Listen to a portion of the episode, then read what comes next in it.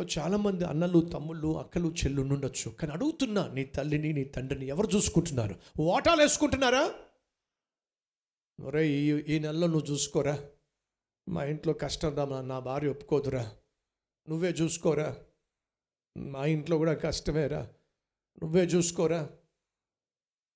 తండ్రి పాపం మంచం పడ్డాడండి. డాక్టర్లేమో కష్టం అంటున్నారండి.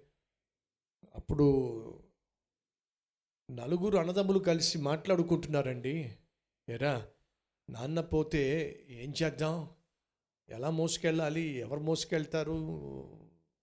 ఈ ఏర్పాట్లన్నీ ఎలాగా? తగలెట్టేద్దామా? లేకపోతే కప్పెట్టేద్దామా? లేకపోతే మున్సిపాలిటీ వాళ్ళని పిలిపిద్దామా? ఇవన్నీ మాట్లాడుకుంటున్నారండి. మరణంతో పోరాడుతున్న తండ్రి ఏమో మంచం మీద అల్లాడిపోతున్నాడండి. తండ్రి కనీసం సమాధి కార్యక్రమాలన్నా కాస్త ఘనంగా ఆలోచన లేదండి. మరి ఆ పొలం సంగతి ఏమిటి? ఆ పొలం నాదిరా అంటాడు. మరి ఆ ఇల్లు సంగతి? అది నాదిరా అని ఇంకొకటి అంటున్నాడు. మరి ఆ చేపల చెరువు ఆ చేపల చెరువు నాదిరా అని చెప్పి అంటున్నాడు.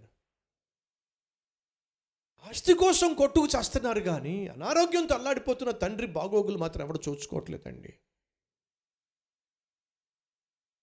ఆ దగ్గుకుంటూనే రక్తం కక్కుకుంటూనే ఆ తండ్రి నెమ్మదిగా లేచి బయటకు వచ్చే ప్రయత్నం చేస్తూ ఉంటే గబగబా నలుగురు కొడుకులు వెళ్ళి నాన్న నాన్న ఏమిటి లేచావేమిటి? ఎక్కడికి వెళ్తున్నావు?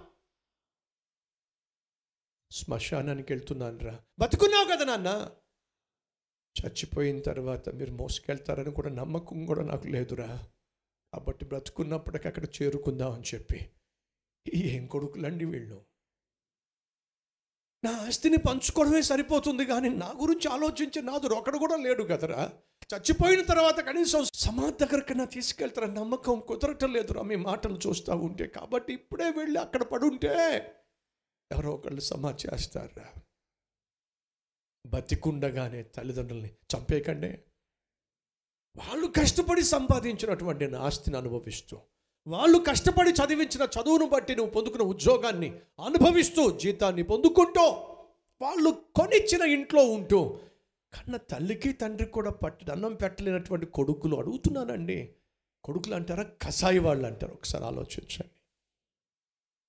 యోసేపు నీతిమంతుడండి. నీతి నీతి మాలినవాడు కాదో అందుకే చెప్తున్నా. వాటాలు వేసుకోవట్లా నన్ను దేవుడు దీవించాడో నా తండ్రి పట్ల నాకు బాధ్యత ఉంది. పెద్దవాడ నువ్వు చూసుకో. రెండోవాడ నువ్వు చూసుకో. మూడోవాడ నువ్వు చూసుకో అంటల్లా నా తండ్రి పట్ల నాకున్న ప్రేమను బట్టి నేను చూసుకుంటా.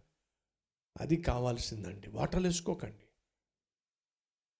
వాయిదాల ప్రకారం తల్లిని తండ్రిని చూసే ప్రయత్నం చేయకండి.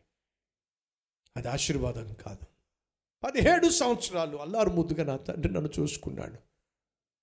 ఇంకా సింప్లిఫై చేస్తే నా తండ్రి దగ్గర ఉన్నంత కాలము ఏ లోటు లేకుండా మా నాన్న నన్ను చూసుకున్నాడు. నా దగ్గర ఉన్నంత కాలము ఏ లోటు లేకుండా నేను చూసుకుంటా. చూసుకున్నాడండి. గొప్ప విషయం ఏడు తెలుసా? యోసేపు దగ్గర తన తండ్రిని యాకోబు ఉన్నప్పుడు కంట తడి పెట్టలేదండి దుఃఖపడలేదండి బాధపడలేదండి. ఎందుకని? అంత ప్రేమగా ప్రాణంగా చూసుకున్నాడండి. కానీ ఈ రోజులో కొంతమంది తమ్ముళ్ళు కొంతమంది కొడుకులు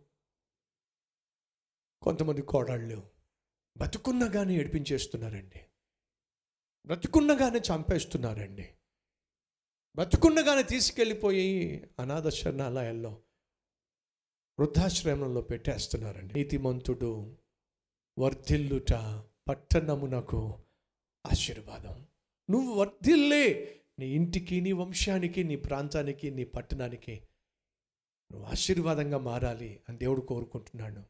నీలో ఉన్న సైతాను సైతాన్ ఆలోచనల్ని సమాధి చేసి ప్రభు ఆశించినట్టుగా జీవిస్తావా? అవును అన్నట్లయితే నాతో పాటు కలిసి ప్రార్థనలో ఏకీభవిస్తావా?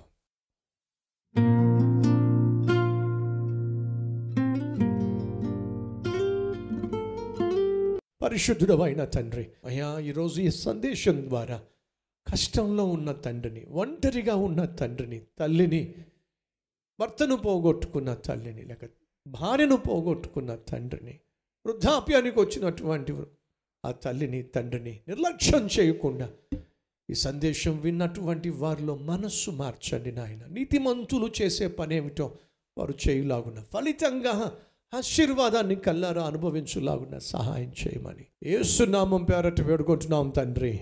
అమెన్